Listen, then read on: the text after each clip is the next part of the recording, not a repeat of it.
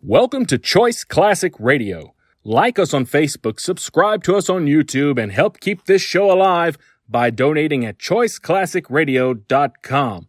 For more of your favorite old time radio shows, join us on our companion podcast, Choice Classic Radio Mystery, Suspense, Dramas, and Horrors, where we bring to you the most mysterious tales that the golden age of radio had to offer.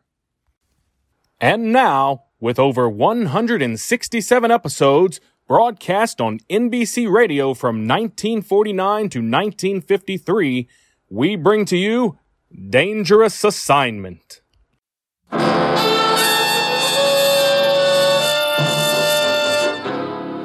Dangerous Assignment, starring Brian Donlevy as Steve Mitchell.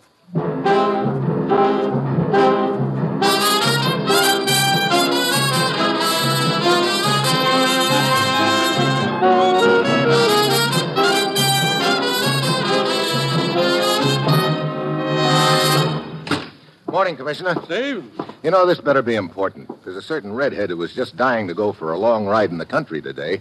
Now I can't even give her a chance to walk back. this is important, Steve. Ever hear of the Triangle Airline? No. It's an American charter outfit owned by a man named Kovac. They fly cargo across the northern part of South America, from Ecuador to Brazil.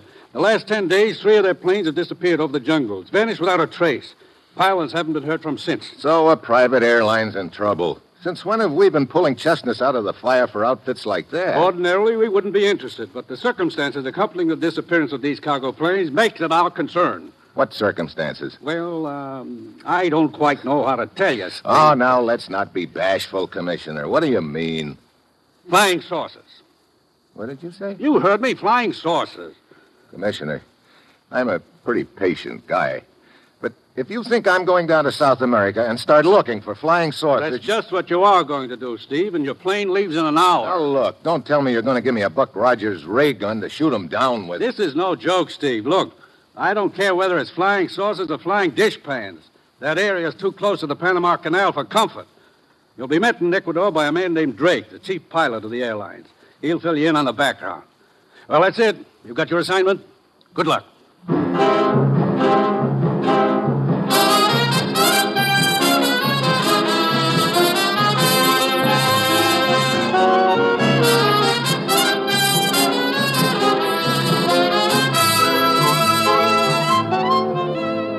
The National Broadcasting Company is proud to present Dangerous Assignment, starring Brian Donlevy as Steve Mitchell, colorful, two fisted government agent. At all those places of the world where danger and intrigue walk hand in hand, there you will find Steve Mitchell on another Dangerous Assignment.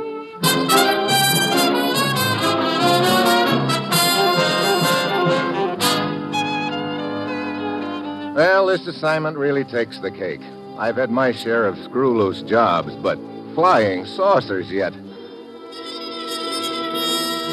It's Wednesday night when I get to Ecuador. Drake, the chief pilot of Triangle Airlines, is waiting for me at the airport. He bustles me into the co pilot seat of one of their cargo ships, and we take off and head east. It's about a two hour hop to Santa Rosa, Mitchell. We should be there about midnight. What's at Santa Rosa? One of our fields. Kovac, the owner, is waiting there for you. You uh, do most of your flying at night around here, Drake. Huh? Mm, all of it. Less turbulence over these mountains. You a flyer, too? Oh, now and then. Too bad you're not looking for a job. If this monkey business keeps up, I'm going to be fresh out of pilots. Just what has been going on? You tell me. It's happened three times now. Radio flash from the pilot about seeing flying saucers. Then the radio goes dead, and the plane's never heard of again. You searched the jungle near the route for the planes. From the air. The country's too rugged for a ground search. Hey, what was that? Mitchell, look outside. All those lights. Yeah. Hey, they look like rings or discs whirling around. They're right alongside of us. I'm going to go back aft in the plane. Maybe I can get a better look at them. Mitchell! Drake, what is it? What's the matter? Drake! But Drake just grabs at his chest and slumps over. The plane starts into a dive. I jump back into my seat and try to level it out. I remember noticing Drake had been flying a heading of 95 degrees, so I hold it there. By the time I can look outside again, the whirling things are gone. I reach for the radio. D3 calling Santa Rosa Tower. D3 calling Santa Rosa Tower. Over. Santa Rosa Tower to T3, go ahead. D3 to Santa Rosa. This is Steve Mitchell. Keep in touch with me. I've got to bring this bucket of bolts in, and I don't know anything about the route or the field. Over. Santa Rosa to T3. What happened to Drake Mitchell? Over. I'll tell you about it when I get there. And right now, that's what concerns me. Over. Stay on 95 degrees. If you're on schedule, you'll be over the field in an hour. Your course follows a valley. You'll know it if you get off it all right. There's a high mountain range on each side. Over. Thanks a lot for the pleasant thought. I'll see you in about an hour, I hope. Over and out.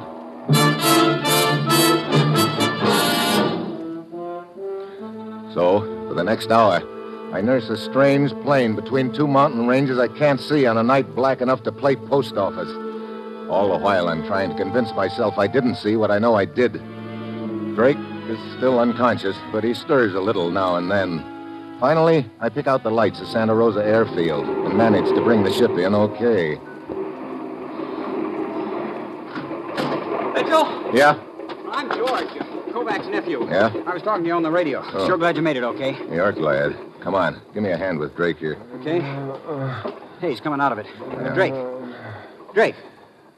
Uh, What? Oh, my chest. What happened to you, Drake? I don't know. Right after we saw those things, I suddenly felt like I'd been kicked in the chest by a mule. That's all I can remember. But there's not a mark on you. Yeah, great. Flying saucers aren't enough. Now we've got invisible rays. Well, why didn't it hit you too, Mitchell? I don't know. Wait. I just started aft when it happened. Guess it's a good thing for you you did. Yeah. Come on, George. We'll get Drake taken care of, and then we'll talk to your uncle.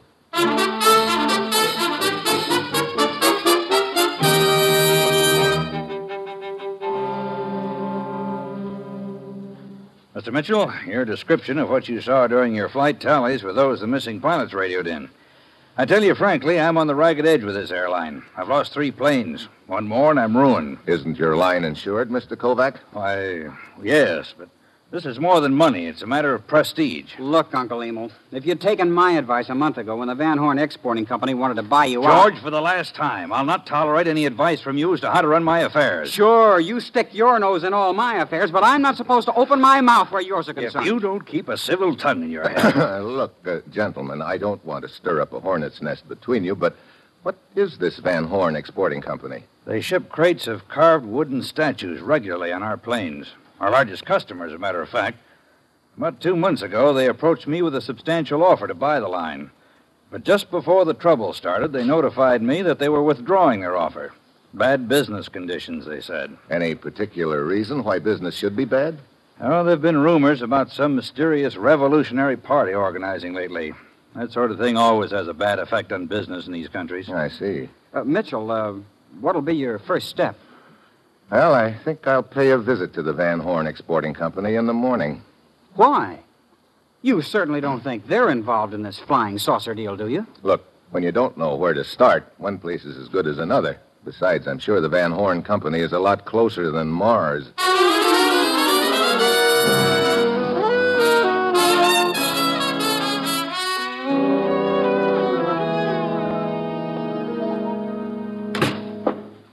Yes, sir?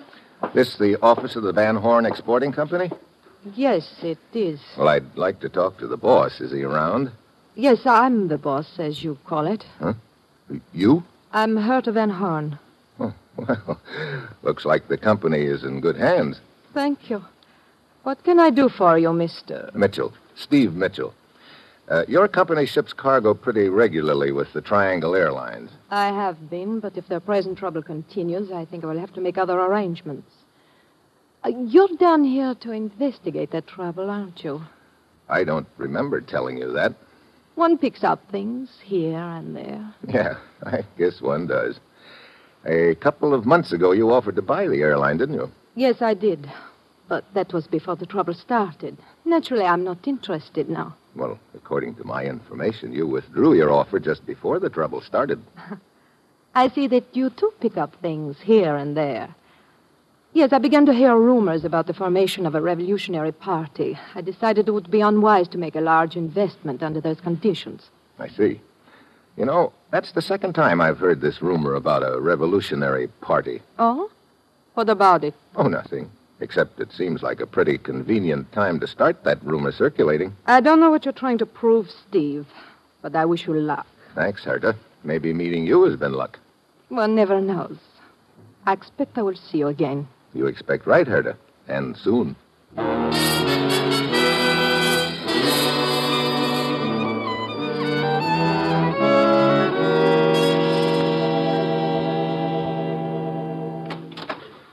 Hi, Mitchell. George told me I'd find you here in the office. Yeah. Come on in, Drake. How are you feeling today? Well, a lot better, thanks. My chest still hurts a little. I'd sure give a lot to know what hit me last night. Hmm. So would I. Doing some paperwork this morning? Yeah.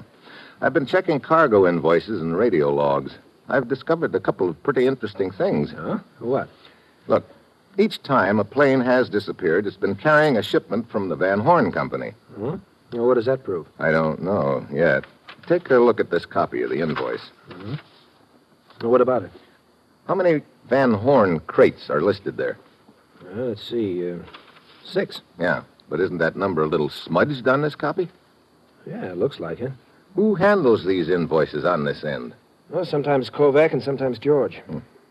How big are those uh, Van Horn crates? Five, six feet long. Hmm, Now, what are you getting at, Mitchell? I'm not sure yet, but here's something else.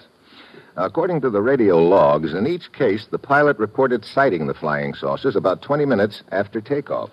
So? Now, take a look at this map. 20 minutes out at the course and speed your planes fly should put them right near this mountain. Yeah, Mount San Anselmo. Look, what are you getting at? Well, Look, suppose those flying saucers came from the ground, Drake. You You know? tell me you're going into those jungles. Sure. You know anyone who could guide me? Seems to me one of those mechanics has a brother named Pablo, some sort of a guide, I think. Mm-hmm. Mitchell, you ought to think this over before you go in. I have thought it over. Now see if you can round up that guide, will you? I'd like to get started as soon as possible.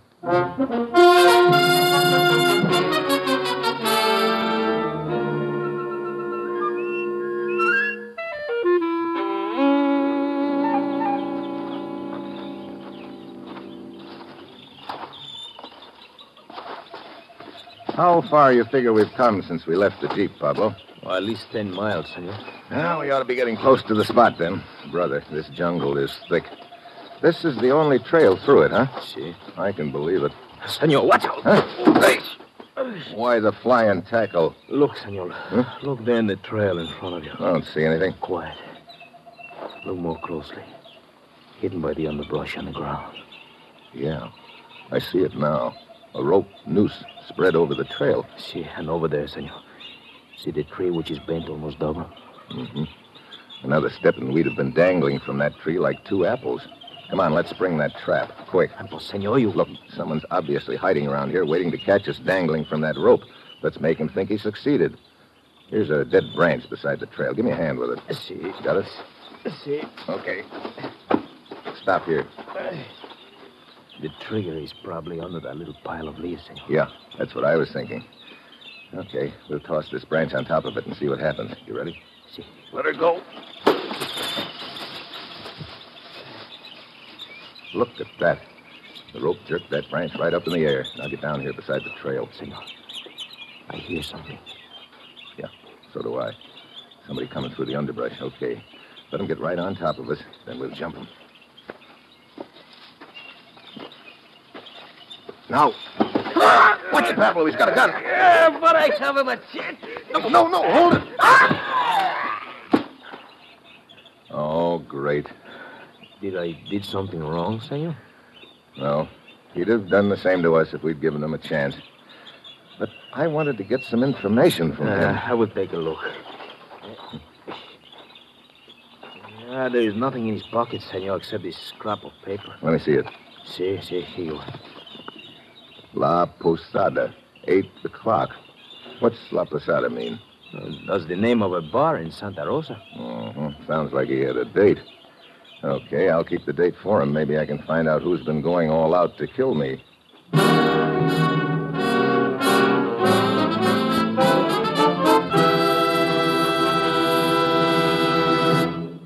You are listening to Dangerous Assignment, starring Brian Donlevy in the role of Steve Mitchell. A few minutes before 8 that night, I'm waiting in the shadows across the street from La Posada Bar. A car pulls up in front. Herta Van Horn is driving. A guy starts to get out, but Herta pulls him back for a minute. There's a long kiss, and he gets out and heads for the bar. Herta pulls away. As he opens the door, the light silhouettes him. It's Kovac's nephew, George. I wait for a few minutes, and then I saunter in after him.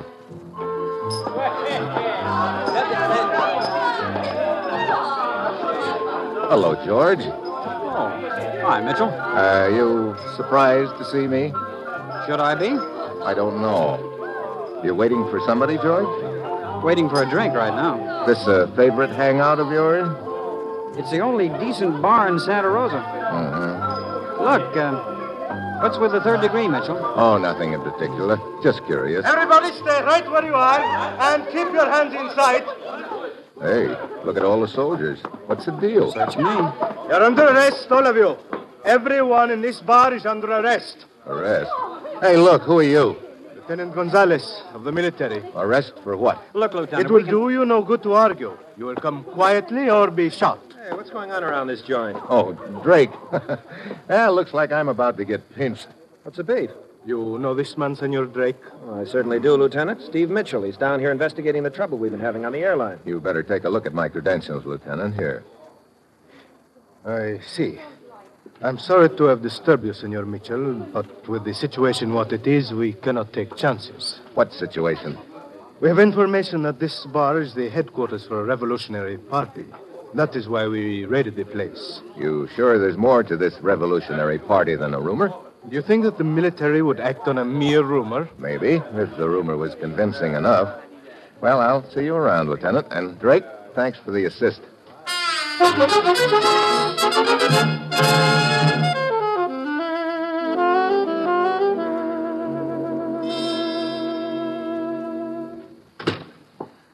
Morning, Herta. Good morning, Steve. What can I do for you?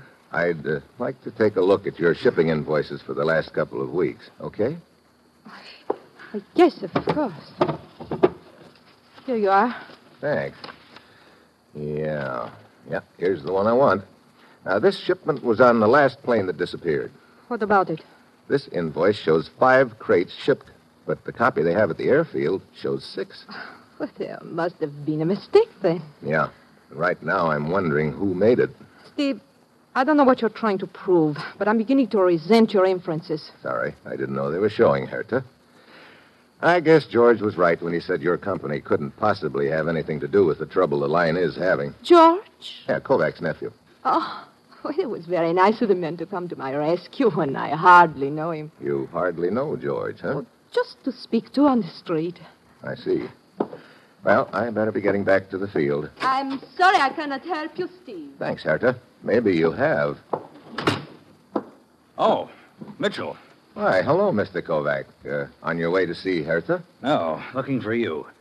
Have you found out anything uh, at all about these flying saucers and what's behind this thing? Mr. Kovac, so far I've been just grabbing at handfuls of smoke here and there, but there's enough smoke to mean fire somewhere. Uh, you've got a plane going tonight, haven't you? Yes, Is there a Van Horn shipment aboard? that's right. How many crates?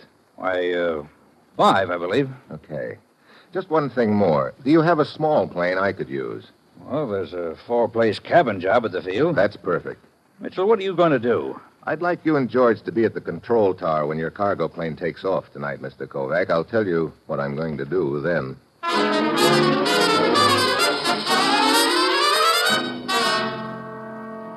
That night, I wait in the shadows near the airfield. I spot the plane T5 loaded and ready. The pilot is in the shack getting his weather report. I slip quietly aboard. The invoice had said five Van Horn crates, but I can count six of them, all about six feet long. I put my ear to the top crate, and I hear what I expect to hear. Then I freeze. Footsteps outside. There's a faint scrape of metal under the belly of the plane. The steps fade away. I get out, crawl under. I take a long look, and a lot of things suddenly fall into place. I head for the control tower. George, Kovac, and Drake are there. T5 to Santa Rosa Tower, ready to go. Santa Rosa Tower to T5. Go ahead. Wind 15 at 30 degrees. Well, Mitchell, now perhaps you'll tell me why you wanted George and myself to be here tonight. Sure. I want to take you for a ride in your plane. A ride? Where? We're going to follow the plane that's just taking off. What? Now, Mitchell. What's the matter, Kovac? Doesn't the idea appeal to you? Well, I. I'd rather not go, Mitchell. I, I don't like this idea. Afraid of what you might see, huh, Kovac? Of course not. How about you, George? Why, uh, I don't know what you're getting at, Mitchell, but it sounds like a lot of nonsense to me. Drake, you want to go along just for the ride? Sure. Except I'm not anxious to get hit again by one of those things that hit me the other night. I think we'll be safe enough. Uh, get the plane warmed up for me, will you? I'll be with you as soon as I make a telephone call.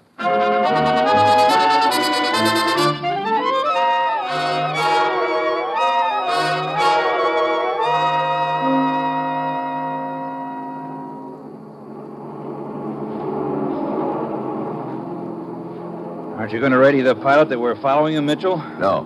You and George just sit back there and keep your eyes on that plane. I don't see what you're trying to prove, Mitchell. I think you will in a minute, George. How long since takeoff, Drake? Oh, about 19, 20 minutes. Want me to take over the controls? No, thanks. Mitchell, look at that plane below, all around it. Circles of whirling light. Mitchell, the flying saucers. Relax. Take five to Santa Rosa. Take five to Santa Rosa. It's all around me. Flashing lights and whirling things. Must be the flying saucer. That was the pilot reporting back. Flying saucers. Wait a minute. They seem to be coming from the plane itself. They are from underneath the plane. What? Yeah, from a bracket attached to the belly. They're not flying saucers. They're just a glorified collection of fireworks. Fireworks. Hey, wait. That plane's turning left. But how can it fly at all? Something's happened to the pilot. He's the only one aboard. No, there's another guy aboard. He's probably doing the flying now. Where'd he come from? He climbed out of a crate. Hey, the plane is heading right for that mountain it's climbing. We'll climb with it. Mitchell, what's behind all this? I don't know. Right now, I'm more interested in who's behind it. Kovac, you said you were pretty heavily insured, didn't you? Why, yes. What's that got to do with it? Did you inspect the cargo plane before it took off? I always do. You could have attached the fireworks to that bracket under the belly when you made your inspection, couldn't you? Are you insane? Why would I do a thing like that? Why, George here looked over the plane after I did. That's interesting. And George usually handles the invoices. He could have altered the number of crates on them. Look, Mitchell. Hey, we're right over the mountain now, and that plane is starting to lose altitude. Tell me, George, why did Herta Van Horn lie about the two of you? Keep your mouth shut, Mitchell. She said she barely knew you, but when I saw the two of you in our car outside La Posada Bar, your acquaintance seemed to be more than a nodding one. George, have you been seeing that woman again? I distinctly told you I would not Okay, tolerate. so it's out in the open now. Sure, I've been seeing her, and I intend to keep it up. I can't help it if you don't like her. I do. We'll discuss this later, George. Hey, hey, look down there. Some faint lights. What? There's nothing but jungle there. Look again, that's a camouflage landing strip, and the cargo plane is landing. So that's what's been happening to my plane. What mountain is that we just came over? El Diablo. And the landing strip is right behind. Okay, we've seen enough. I'll radio back a report. Hmm? Hand me that microphone, Mitchell. Drake! Look out, he's got a gun. I said, hand me that microphone. Okay, Drake. You know, I kind of got to figuring it was you. As chief pilot, you were in a good spot to alter the invoices and get your stooges aboard the plane and crates. But why? Tune the radio to 4150 kilocycles, Mitchell. Okay. Yeah, you were the only one who knew I was going into the jungle, too, Drake. You arranged a little booby trap for me. You're also a good actor, faking that collapse you pulled on me in the plane. Shut up and keep tuning. Okay, you're on 4150 now. This is Drake. This is Drake. Leave the lights on. We're coming in behind the cargo plane. Stand by to receive some uninvited guests. Okay, Mitchell, go down and land. The first time you try anything smart, you'll get your head blown off.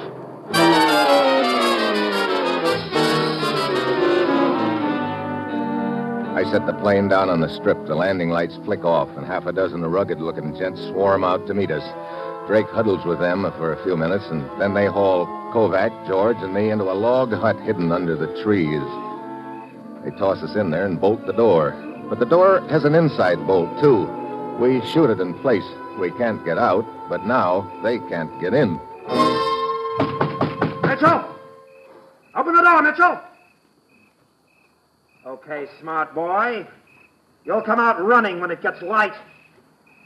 The hours crawl by. We sit and wait and sweat.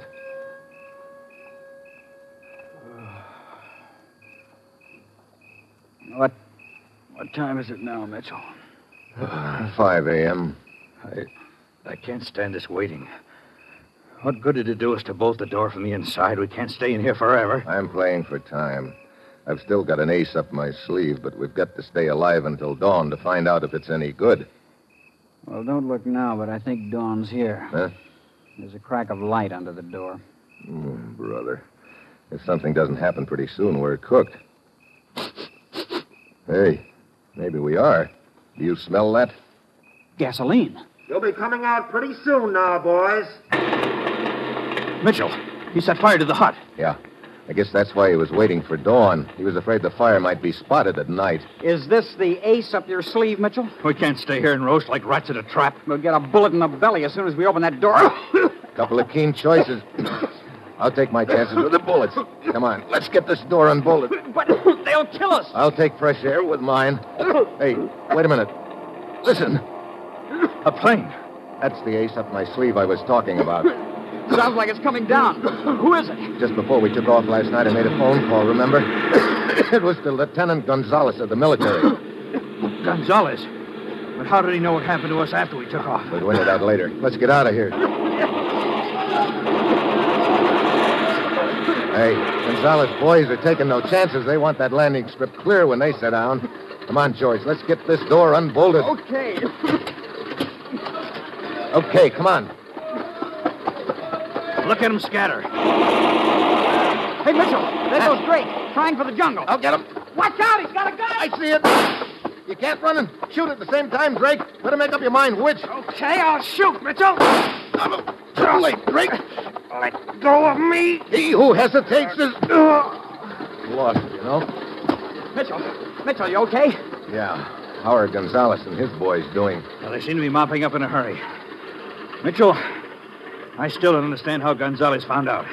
Well, when I called him last night, I told him our radio frequency and I asked him to listen in. Then I kept the mic open the entire time. Gonzalez overheard everything that was said in our plane, huh? Yeah, including the location of the landing strip. But I knew he wouldn't try to bring a plane in here before dawn. That's why I was hoping we'd still be alive by then. But why were Drake and his outfit trying to ruin my airline? Look, if you're going to operate a secret landing strip, you don't want a regular airline flying through the area. They figured the flying saucer gag would scare you off. Well, it seems to me this was a pretty big operation for a small revolutionary party in a small country, Mitchell. You know, I've been thinking that too. Could be that's all there is to it. But it's not a long hop from here to the Panama Canal. Maybe somebody else had ideas about using this strip eventually. Of course, we'll never know, and anyway, it doesn't matter much now. Yeah. Speaking of things we'll never know, we didn't prove anything one way or the other about flying saucers in this deal. We proved something as far as Drake's concerned, though. What's that? If you monkey around with fireworks long enough, you're sure to get your nose burned. Or busted.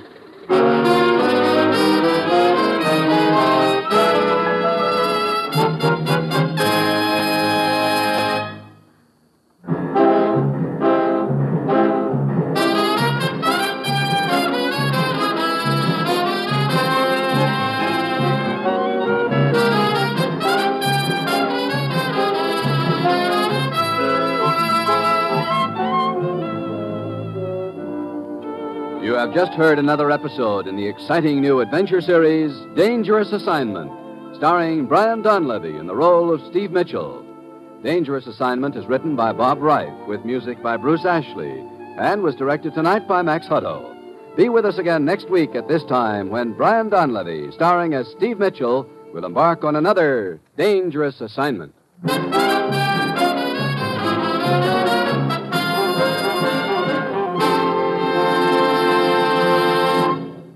There's more great action packed entertainment for you throughout the week on NBC.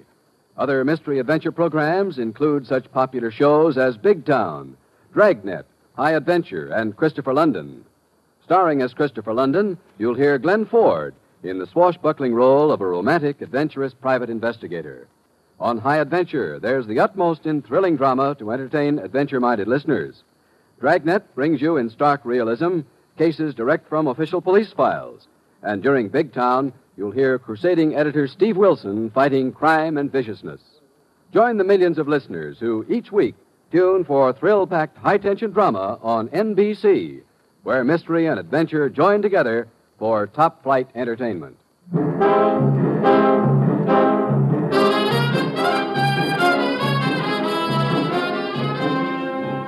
tomorrow, be sure to hear Bob Hope and Fibber McGee on NBC. That concludes today's episode. We'd like to thank you and remind you to donate at choiceclassicradio.com. Remember, your donations make episodes like this possible.